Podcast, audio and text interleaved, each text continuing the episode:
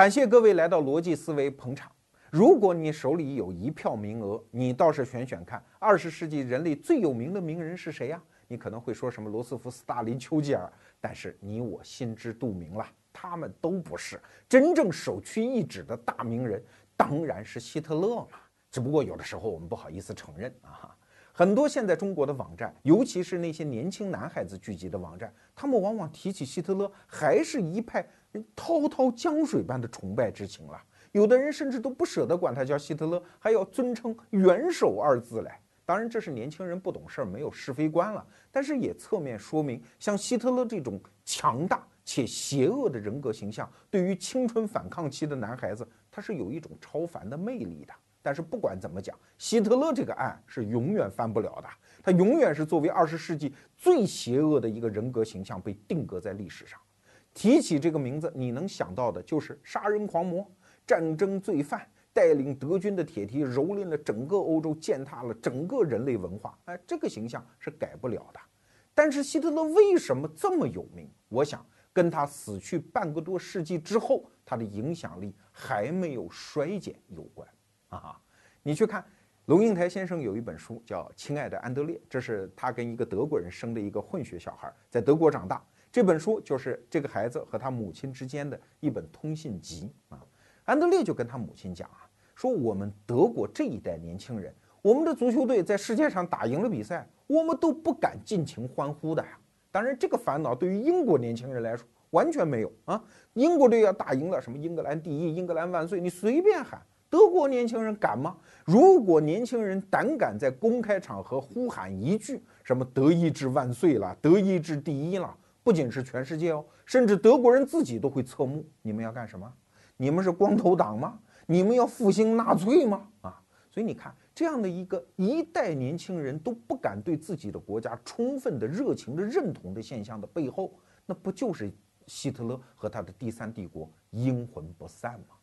所以从一九四五年开始，全世界的政治经济格局安排其实都有一个潜在的任务，拉紧了一颗弦儿，至今也没有松。就是怎样确保像第二次世界大战这样的人间悲剧不再重演，像希特勒和他的第三帝国这样的邪恶力量不会卷土重来啊！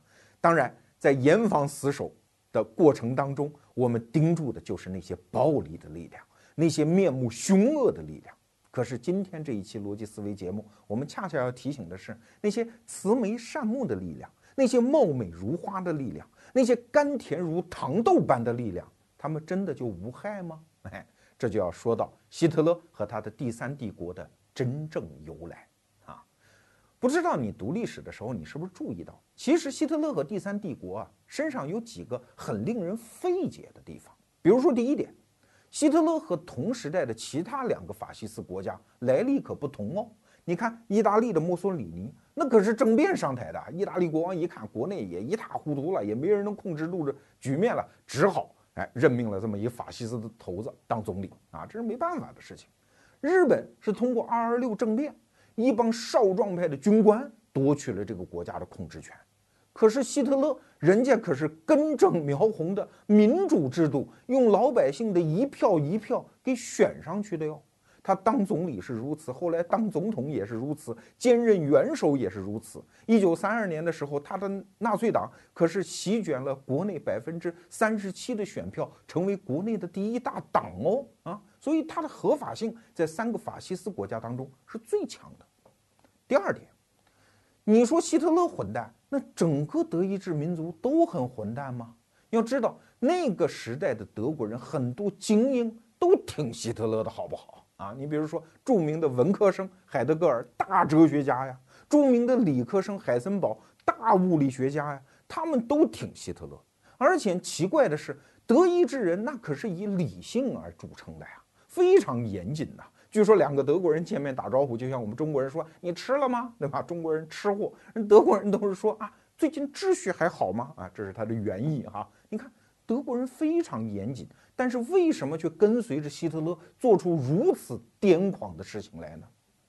第三点让人费解的就是，在第二次世界大战，那是德意志民族的浩劫，但是为什么那么多底层民众那么支持希特勒呢？我们可以对比一下第一次世界大战和第二次世界大战的下场啊。你看一战的时候，它结束的时候，其实德国败相未露啊。所以虽然从趋势上讲，德国可能支撑不下去了，但是你要具体到当时的情境里，首先德国人在东线那是完胜啊，跟俄国人打嘛，布列斯特合约，德国人是占了大量的便宜，可以说是战胜国呀。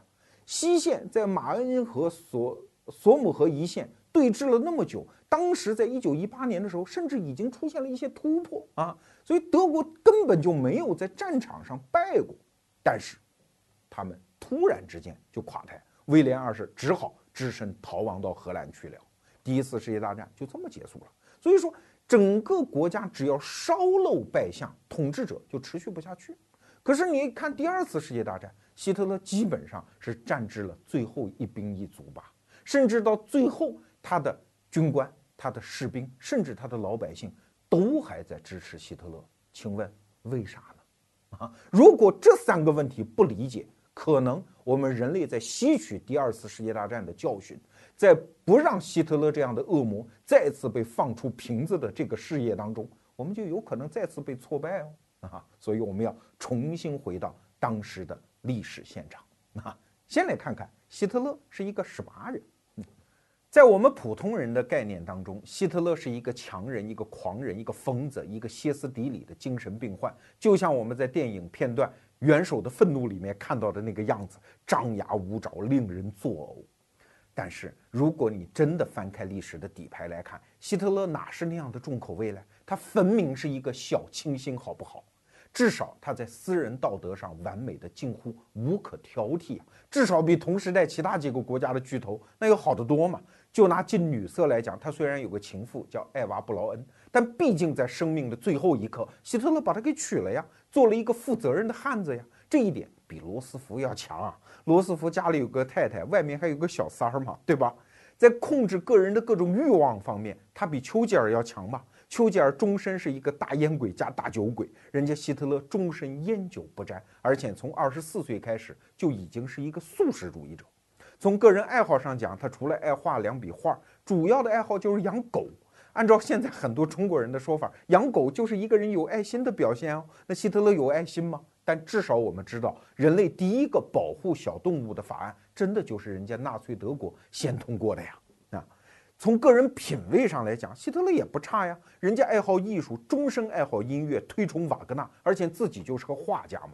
他十七岁就流落到当时奥匈帝国的首都维也纳，当时就是为了报考帝国美术学院，当然没有考取了啊，那个，而且考两次都没考取。但他从此过上了一种靠自己的手艺吃饭的一种有尊严的生活啊，一种匠人精神嘛，卖的是一种情怀嘛，哈。人家希特勒经常就给什么小店主画个招贴画呀，或者自己画一幅建筑的图画，然后卖掉，哎，换来自己的衣食。这种生活很有尊严的，好不好？有点像北京的那个西单女孩，靠自己的歌喉和音乐换来自己的衣食，这是非常正当的生活呀。后来战场又再一次考验了希特勒，在第一次世界大战期间，他是个下士啊，是个大头兵嘛，但是作战非常勇敢，荣获了当时能给士兵的最高荣誉。一级铁十字勋章，所以希特勒终身都佩戴着这一枚勋章啊，这是莫大的荣誉啊！至少战场让希特勒证明了自己是一个爱国的公民，而且是一个勇敢的士兵。总而言之了，各个方面你去考察这个人，如果没有后半段的话，希特勒就是一个有品位而且很正直的当时的一个底层人民。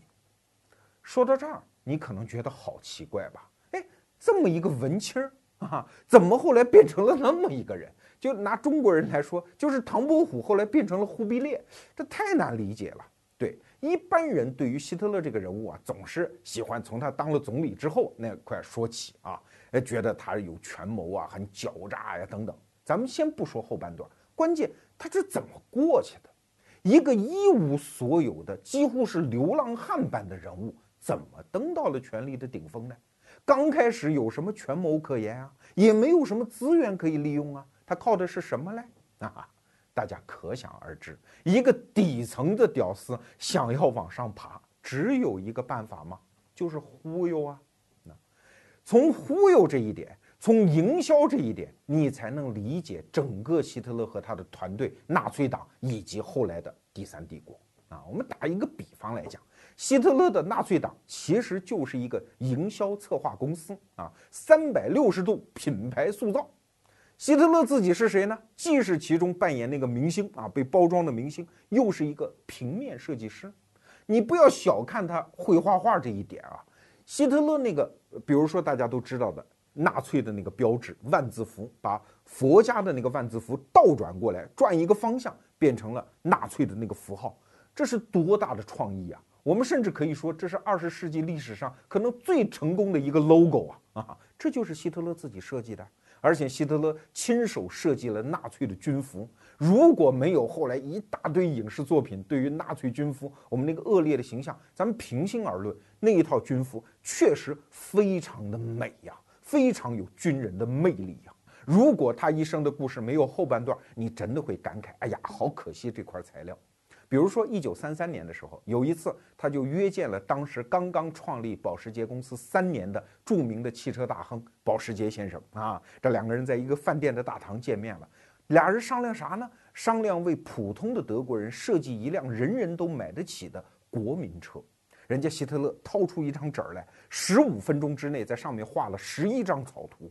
把这个保时捷看的是目瞪口呆，说我们的专业设计师也不过就是这个水平嘛。所以可见希特勒在平面设计上的才华，确实这种设计能力也从此成为纳粹党的核心竞争力，因为他就是个广告营销公司嘛啊。而且希特勒还特别重视当时的新媒体营销。就像现在有的公司，如果你有一支强悍的运营官微的团队，运营微信公众号的团队，你的公司不可能不声名鹊起吗？哎，希特勒当时就非常有这个先见之明啊，把当时的新媒体，比如说电影、广播，充分的利用起来。比如说，希特勒有一个御用的电影导演叫里芬斯塔尔，她是一个女导演啊，他拍了两部著名的片子，一部叫《意志的胜利》，一部叫《奥林匹亚》。这意志的胜利就是当时帝国代表大会在纽伦堡召开的时候，希特勒就跟他讲：“你这个剧组，你这个片子没有预算，上不封顶，随便花。上百人的摄制团队，大量的聚光灯，二十二辆汽车，十六名摄影师，三十台摄影机，全部给他调来。你想怎么拍就怎么拍，你的摄影机想上天想入地，随你的便。纽伦堡市政当局甚至专门为这部片子新造了桥梁。”新造了高台，新造了缓坡，供他们拍摄之用啊！那个片子真的很震撼。如果你没有后来的那些概念，说这个国家，这个纳粹德国非常的残忍，非常的狂暴，你看那个片子，你反而能够感受到一个民族、一个国家那种振奋的精神，那种昂扬的斗志，你真的能体会到啊！当然，后面三六年柏林奥运会那个拍的片子叫《奥林匹亚》，那也是一部那样的片子。那么健美的体魄，那么昂扬的国民精神，都通过电影给表现出来。纳粹德国对于电影的重视真的是空前绝后啊！他即使是在二战已经到后期快打得不行的时候，他居然还有几百辆电影放映车在德国的各个乡村去巡回，一年要给整个德国人民放映几万场次的电影啊！比如说他糟蹋犹太人，对吧？那刚开始就是靠宣传先打前锋啊！他们拍了一部电影叫《犹太人徐斯》，就是糟蹋犹太人的一部电影嘛，到处放映。据说几千万德国人都看过这部电影，那对犹太人的印象自然跌入低谷啊，就为他迫害犹太人做了开路先锋，等等等等。广播也是在三九年，就是二战刚刚开始打的时候，德国的广播的，就是收音机的那个普及率，已经几乎达到了每个家都有。所以希特勒各种讲演，他能够无缝地插入民间的各个角落，这也是他宣传工具运用的好的一个标志啊。啊，然后希特勒还有一名著名的现场活动执行家，就是纳粹的宣传部部长戈培尔博士。你不要小看戈培尔，你以为他是个街头流氓？不是，人家是一个正根的博士，是个作家，一生写过很多小说和剧本，好不好？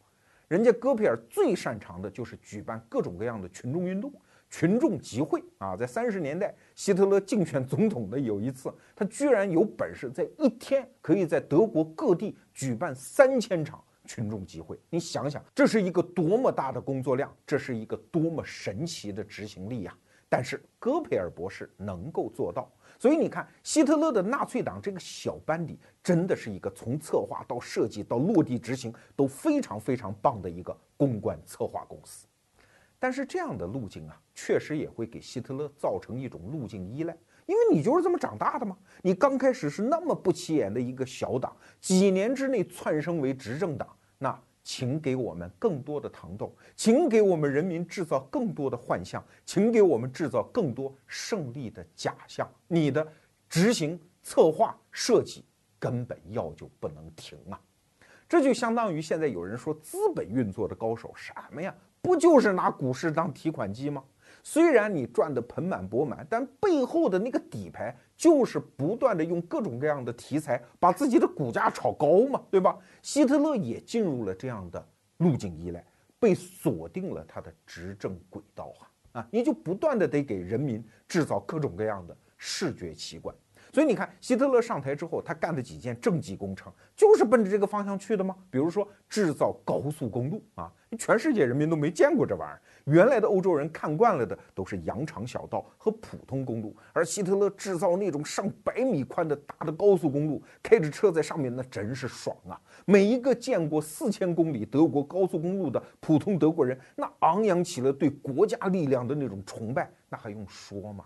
啊这个时候，我们就要说到希特勒的一个好基友，哎，真的有这样的传闻，说他俩是同性恋啊，但这个没有考证，就是当时德国最棒最棒的顶级建筑师施佩尔博士啊，这个人跟希特勒私交非常好，他就帮希特勒设计新柏林，那个新柏林的那个草图啊啊，我作为一个中国人，面对希特勒那样的一个第三帝国，我看见那个草图都觉得心潮澎湃，真的是伟大呀！你看啊，新柏林那个主街。八公里长，一百二十米宽，一百二十米什么概念？法国那个号称最宽的路——香榭里舍大道，一百米；新柏林的大道比它还要宽上二十米。八公里长的主街，两头各一个火车站，里面光是所谓的希特勒圆顶会议场可以装十五万人，他们设计的体育场可以装四十万人，什么概念啊？我们那鸟巢牛吧，最多也就十万人，人家希特勒。半个多世纪前，人家设计的体育场装四十万人啊！当然，后来这些都是草图了，都没有实际建成功。但是，毕竟那是一个国家的幻景啊，他的这个帝国就奔着这儿去啊！你不给人民制造更多的幻象，你的权力来源、你的合法性就存疑呀。所以，这个国家在希特勒手上，你看着好像活蹦乱跳，但实际上已经是吃一口想两口的这么一个。毒品的中毒者已经是一个瘾君子了，所以后来的希特勒的所有行为，当你放入这个框架当中再去考察的时候，你会发现，他完全就停不下来嘛。接着跟大伙儿聊聊希特勒，在一九三九年第二次世界大战爆发之前，希特勒曾经有一个面对国内公众的演讲，你听听他那个口气哈，那份志得意满。他说啊。一九三三年我刚上台的时候，这个国家是一副什么样子啊？那是一个被国外的政客和国内烂到底的民主制度搞得濒临崩溃的国家。但是，哥们儿来了，我执政的这短短六年期间，这个国家发生了什么样的沧桑巨变呀？啊，我让这个国家的公路运河得以修建，并且修建了大量的工厂。我让七百万失业的德国人重新回到工作岗位。我让这个民族的教育和文化水平大幅度的提升，我让德国在政治上重新团结起来，我让他在军事上被重新武装起来，我把一九一九年强加在这个民族头上的四百四十八条条约，我是一页一页、一条一条的给它撕毁掉，我把一九一九年被分割出去的那些土地，把他们重回祖国的怀抱，我把几百万流散在欧洲各地被外国政府欺凌的德意志民族的人。领回到了祖国，哎呀，我这个演讲水平 不如希特勒哈。但是如果一九三九年你是一个德国人，你不知道后来发生的事情，你面对这样的演讲，你作何感想啊？因为他讲的全是实话呀。那希特勒不就是男神吗？他太神奇了，在那么烂的底子上，用这么快的速度就六年呀，他确实完成了这些丰功伟绩。当然，希特勒这个人极其复杂哈，我们今天一期的节目肯定是讲不完。比如说他在政治上跟欧美国家的博弈上啊，他确实做到了那种流氓式的狡诈。那给大家就举一个例子，比如说一九三五年，他进军莱茵区。什么叫莱茵区呢？莱茵区其实是德国的，就是莱茵河西岸的那一块地方嘛。当时法国人在凡尔赛条约里告诉他说，莱茵区不准武装，这个地方不准有你的常备军啊。然后我边境陈着一百个师，你只要这个地方见一个军人，我就揍你。刚开始德国人没办法，但是希特勒说，要不试试啊？所以就派了三个营过去。这个法国人一看三个营来了啊，来了，坐啊，我们撤，法国人就撤了。所以你去看，希特勒是通过一次一次的试探性的冒险，逐渐在摸清楚英法，也就是当年的协约国，他们的底线在哪。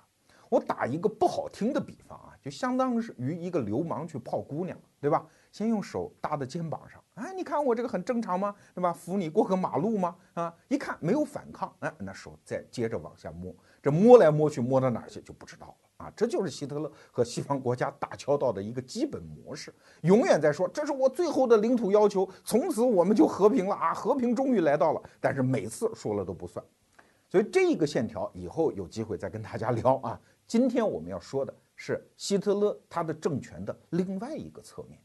就是他怎么把德国拖出了经济危机的泥潭？我们知道哈，德国的经济危机比美国什么二九年到三三年那个经济危机来的可早。他二三年到二四年的时候，通货膨胀已经变得一塌糊涂，国内经济已经是一塌糊涂。所以说，德国经济已经是缠绵病榻十几年之久了。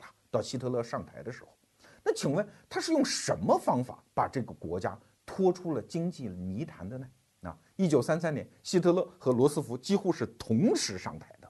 那我也告诉你，他和罗斯福用的方法也几乎是差不多的，尤其是前半段啊。只不过罗斯福那个叫 New Deal，叫新政啊，希特勒这边叫 New Plan，新计划啊。但实际上它内容差不多。比如说第一条，恢复秩序。啊让所有的乱局先用那种国家的暴力先把它摁住啊，哪儿不准动，物价给你管制，经济给你管制，这是第一条。第二条就是把工人大规模的塞回工作岗位，请注意这个词儿啊，是塞回去，这不是用市场经济让它慢慢调整。这一点希特勒做的可比罗斯福厉害，他甚至能够做到什么？就是只要你德国失业工人加入纳粹党嘛，加入我们的活动，只要听我们的，很好办，钱是没有的发的。但是饭是有的吃的，只要你干活啊，把这些人塞回到工厂，甚至原来的一个工作岗位要把它掰成两个，甚至可以跟企业主谈判啊，说你不发工资是 OK 的，但是得给饭吃，只要给一口饭吃，你就让工人先回工作岗位。他也采取了大量的方法，比如说让女性回到家庭，把岗工作岗位给男性公民给腾出来，再比如说把大量原来需要机器做的事情，现在变成手工啊等等。就总而言之吧，把人塞回到工作岗位，先吃上饭再说。咱先不谈什么经济发展。那第三条呢，就跟罗斯福是一样了，通过大量新修各种设设施。前面我们讲的，希特勒执政期间修了四千公里的高速公路，用的是什么？就是这种失业工人的劳动力啊。所以纳粹德国因为它是一个集权国家嘛，所以在这些方面走得远比罗斯福新政要远得多，那成效自然也好看得多嘛。比如说，希特勒在上台一九三三年到年底的时候，三分之一的失业都没有了，全部被塞回去了。到一九三五年的时候，罗斯福新政还在那儿蹒跚学步呢，刚刚解决近一半人的失业问题。希特勒这儿已经没问题了，满街没有失业人了。到一九三九年，第二次世界大战爆发之前，德国甚至已经出现了叫过分就业，就是满大街找不着劳动力。而这个时候，西方国家什么法国、英国，还有大量的失业人口在街上举着牌子找工作，所以大家觉得好羡慕啊！希特勒真牛，是真有办法。到这儿为止，我们看到的就是一个经济动乱之后跌入谷底之后一个基本的回升态势。请注意啊，我们以前也讲过罗斯福新政，其实站在自由派经济学家的立场上，其实并不认为罗斯福的新政是有助于经济增长的。但是他确实这套方法是有助于经济恢复的。到这儿为止，希特勒和罗斯福做的其实都差不多，但是后面的就不一样了。这个时候就得说到希特勒的人才储备当中有这么一号人物，叫沙赫特，他是德意志民族的金融天才啊。希特勒一上任，马上任命他为国家中央银行的行长和经济部的部长。请注意，我刚才给沙赫特的封号啊，叫金融天才。对他有两样绝活手艺，第一样叫赖账，赖的主要是协约国的账；第二样呢，就是借钱，那是伸过大西洋的手啊，找美国人借钱。当然你会说啊。这美国人这时候也是经济危机啊，哪有钱借给德国人呢？哎，这你就不知道啥叫经济危机了。经济危机恰恰是资本它没有办法扩张、没有投资机会的一个现象啊。那这个时候德国人来借钱，又是造实业，又能确定回报，那资本会蜂拥而出啊。这两个正好是干柴烈火，是一点就着啊。所以三三年的时候，沙赫特跑到美国去借钱。其实这两个国家在意识形态上它是冲突的。美国一向标榜我是自由主义吗？你德国人在干什么？在迫害犹太人呢？所以三三年五月，沙赫特的轮船一到纽约港的时候，很多记者在船上就把他给围住了，说说说说说，先别提借钱的事儿，你们怎么迫害犹太人呢？啊，沙赫特非常恼羞成怒，据说当时还做了一个动作，把报纸团成一团扔在甲板上。但是也不得不解释啊，沙赫特的解释说：人穷志短，马瘦毛长嘛，我们穷成这个样子，所以才会出现有一些哎呀情绪很激烈的人去迫害犹太人嘛。如果我们富有了，你们借给我钱，哈哈，仓廪实而知礼节。你看，我们对犹太人就会好。反正沙赫特是用他这种游说之术，摇唇鼓舌，在美国就真的借到了钱。当然，美国和纳粹德国在意识形态上从来也没有和谐过啊。罗斯福后来甚至为了恶心希特勒，还专门派了一个犹太人去当美国驻德国大使。但是华尔街可不止这一套。华尔街算的就是经济账啊，我们的资本往哪儿流会有收益，所以沙克特在美国和德国之间就打通了这样一次资本的通道。他的玩法也很简单，就是从美国华尔街借到钱，这个钱可不是全运回德国，是在美国买很多，比如说军事装备呀、军火呀，甚至是技术啊，然后回到德国解决美国人的就业问题啊，然后在德国大量兴办。军火工厂办这样的实业，那解决德国的就业问题啊，所以打通了这个循环。所以当时啊，美国很多大资本家和纳粹德国那那真是一个枕头睡觉，亲的不能再亲。据说希特勒还给当时美国著名的大企业家亨利·福特发过勋章来，哈哈。所以这两个国家曾经在资本层面打得火热。当然了。你说希特勒凭什么在这个国家那么烂的基础上，用六年时间的准备就能够发动第二次世界大战？如果从国际金融的角度，你似乎能得出一个特别让人泄气的结论，就是三九年德国发动大战的时候，实际上用的是美国人的钱、英法的装备和技术，甚至是在苏联培训的他的军官和坦克部队，用这样的那真是啊海纳百川，发动了第二次世界大战。说到这儿，你可能心里会觉得疑惑哈，就是如果你说在政治上玩技巧，哎，我承认希特勒很狡猾，这个他能做到。可是经济这个事情哪有这么简单呀？啊，病来如山倒，病去如抽丝。一个经济烂到那个程度的国家，怎么能六年期间就能做到这样神奇的恢复，而且有实力发动第二次世界大战呢？哎，你先把这个念头搁下，我们还要说一件可能让你。吃一惊的事情，我们本期节目的策划李源同学啊，找到了一本书，叫《希特勒的民族帝国》。这书我们也只能看到电子版，已经绝版了哈。这本书里给我们提供了很多原来在研究希特勒这个人的时候没有提到的事实，就是希特勒不仅有能力发动第二次世界大战，而且把当时的纳粹德国还变成了一个地地道道的福利国家。哎，要知道。办福利国家，这可是财政的无底洞啊！这得花多少钱呀？希特勒舍得呀！他曾经搞了一个运动，叫“力量源于欢乐”，意思就是工人阶级可不能光生产哦，他们也要娱乐哦。所以当时国家出钱造了大量的游轮、度假村，国家掏钱，工人免费去玩。一九三七年，有一千万德国人参与了这个“力量源于欢乐”的活动。希特勒还组织很多年轻人，什么希特勒少年团、希特勒青年团，免费的野营，国家出钱。希特勒还制造了当时的国民车，就是大众牌的那个甲壳虫汽车。要知道，德国人实现几乎每个家庭拥有一辆车的梦想，可比美国人早，就在希特勒这个时候。而且，纳粹德国对普通人的税负水平是非常低的，比如说，他的所得税的起征点是六千马克。什么意思？就是普通的工人阶级几乎不用交所得税。而且更奇怪的一点是，随着战争的深入，要知道要按照一般国家的行为逻辑，那肯定是号召老百姓勒紧裤腰带为国家做贡献。希特勒的纳粹德国没有这一套。随着战争的进行，老百姓的福利是越来越好。比如说三九年，因为备战嘛，大量工人加班，希特勒说这要发加班工资的。到四零年的时候，把加班工资收的税还给免了。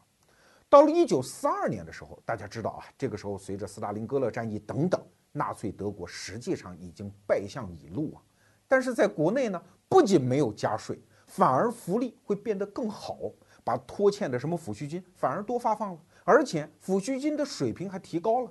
到了一九四三年的时候，有历史学家算过一笔账，就是德国军属的那个福利，居然是英美两国的两倍啊，越来越有钱。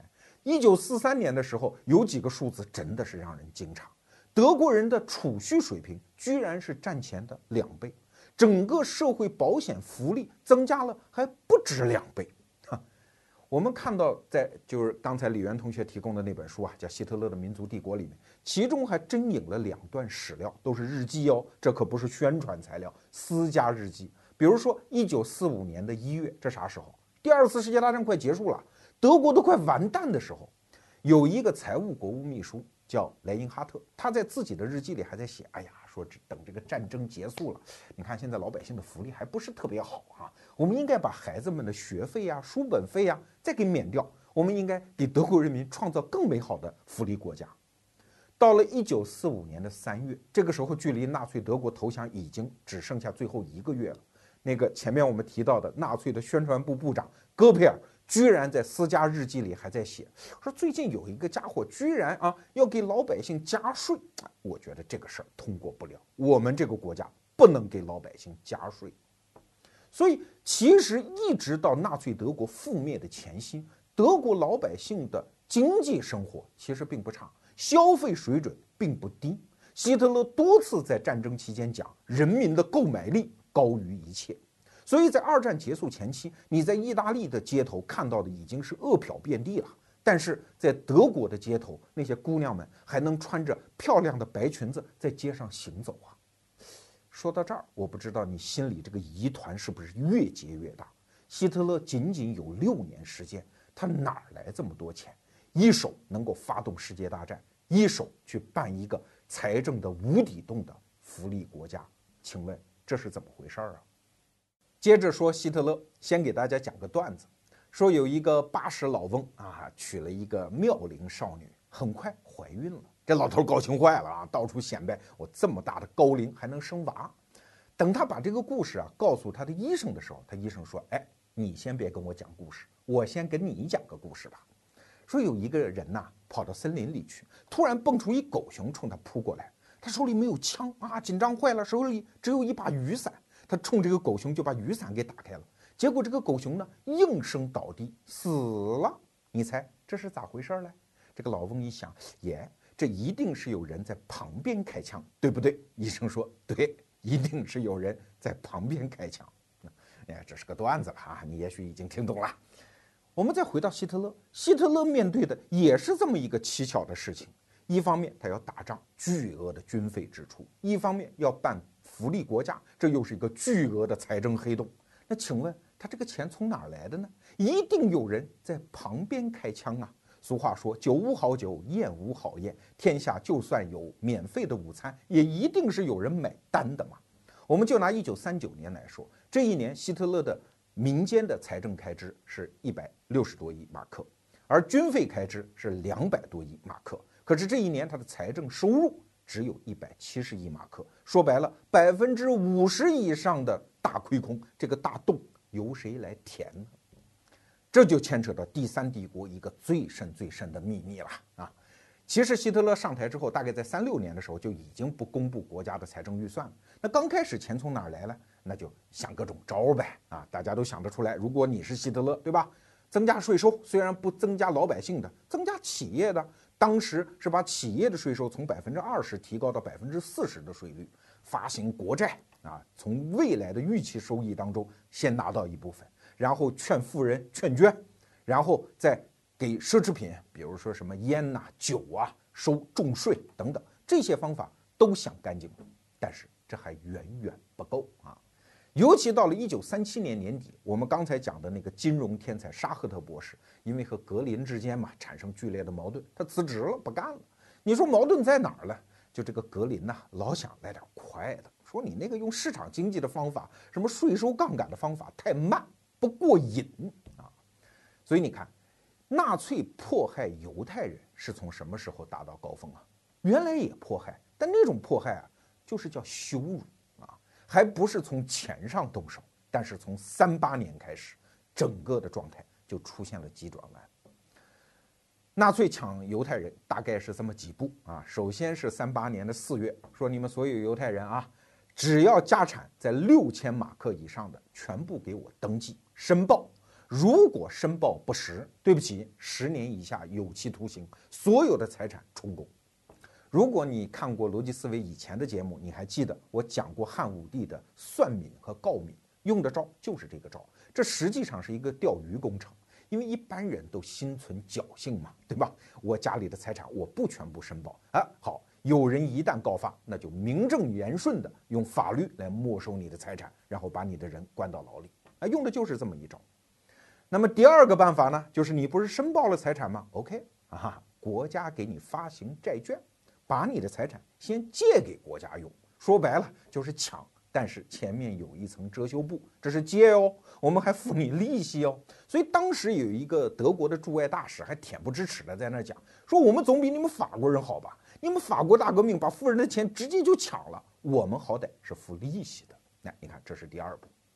第三步呢，那就干脆抢喽！哎，还是抢痛快嘛。尤其是格林啊，他老人家那个大胖子，他指挥的这一场战斗，就是你犹太人有天然的这个罪孽啊，所以呢，你干脆交点赎罪金吧。从财产刚开始是百分之二十，后来就到百分之二十五，全部交给国家，这样你们就赎罪了。那这就干脆就抢。那抢到最后，这个逻辑你也就推得下去了。为什么纳粹最后要对六百万犹太人痛下杀手？就抢到最后也不过瘾嘛，干脆把你拖得赤条条的，从最后一根金牙都给你拔下来之后，直接给您请入毒气室，这不就一了百了吗？你们的所有财产就归了这个国家吗？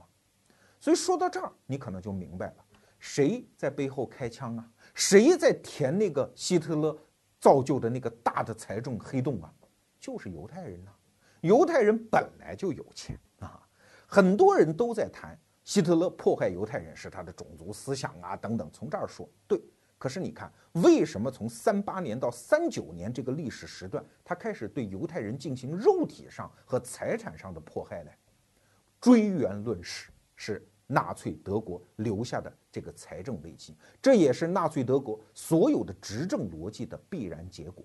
因为他要讨好老百姓嘛，他要夯实自己执政的合法性嘛，他要不断的给老百姓制造各种各样富丽堂皇的幻象嘛。那怎么办？就一定要有人出钱，谁出钱？那好，在整个人民当中画一个小圈，说这帮人是坏人，咱们抢他们的好不好？所有老百姓拍手啊！所以犹太人就为此付出了惨重的代价。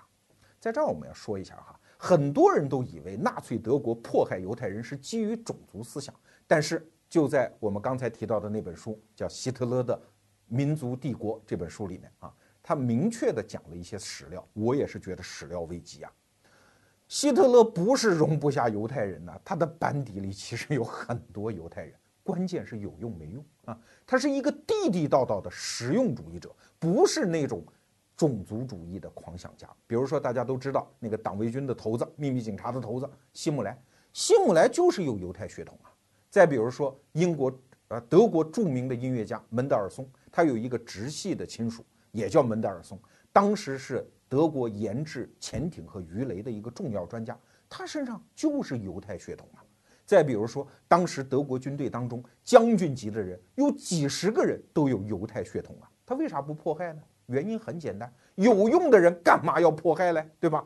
格林就讲过一句著名的话嘛，说谁是犹太人，谁不是犹太人，老子说了算。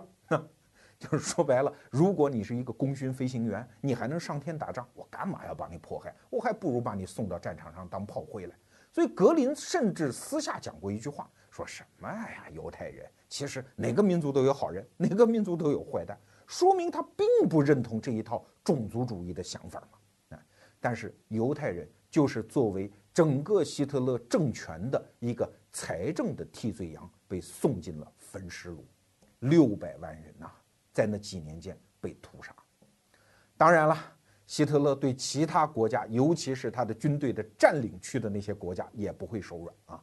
有历史学家统计，大概从三九年到四五年，希特勒从周边国家，就是他的占领区，输送回德国的大概有一千多亿马克，这样一笔财富都是从周边掠夺过来的。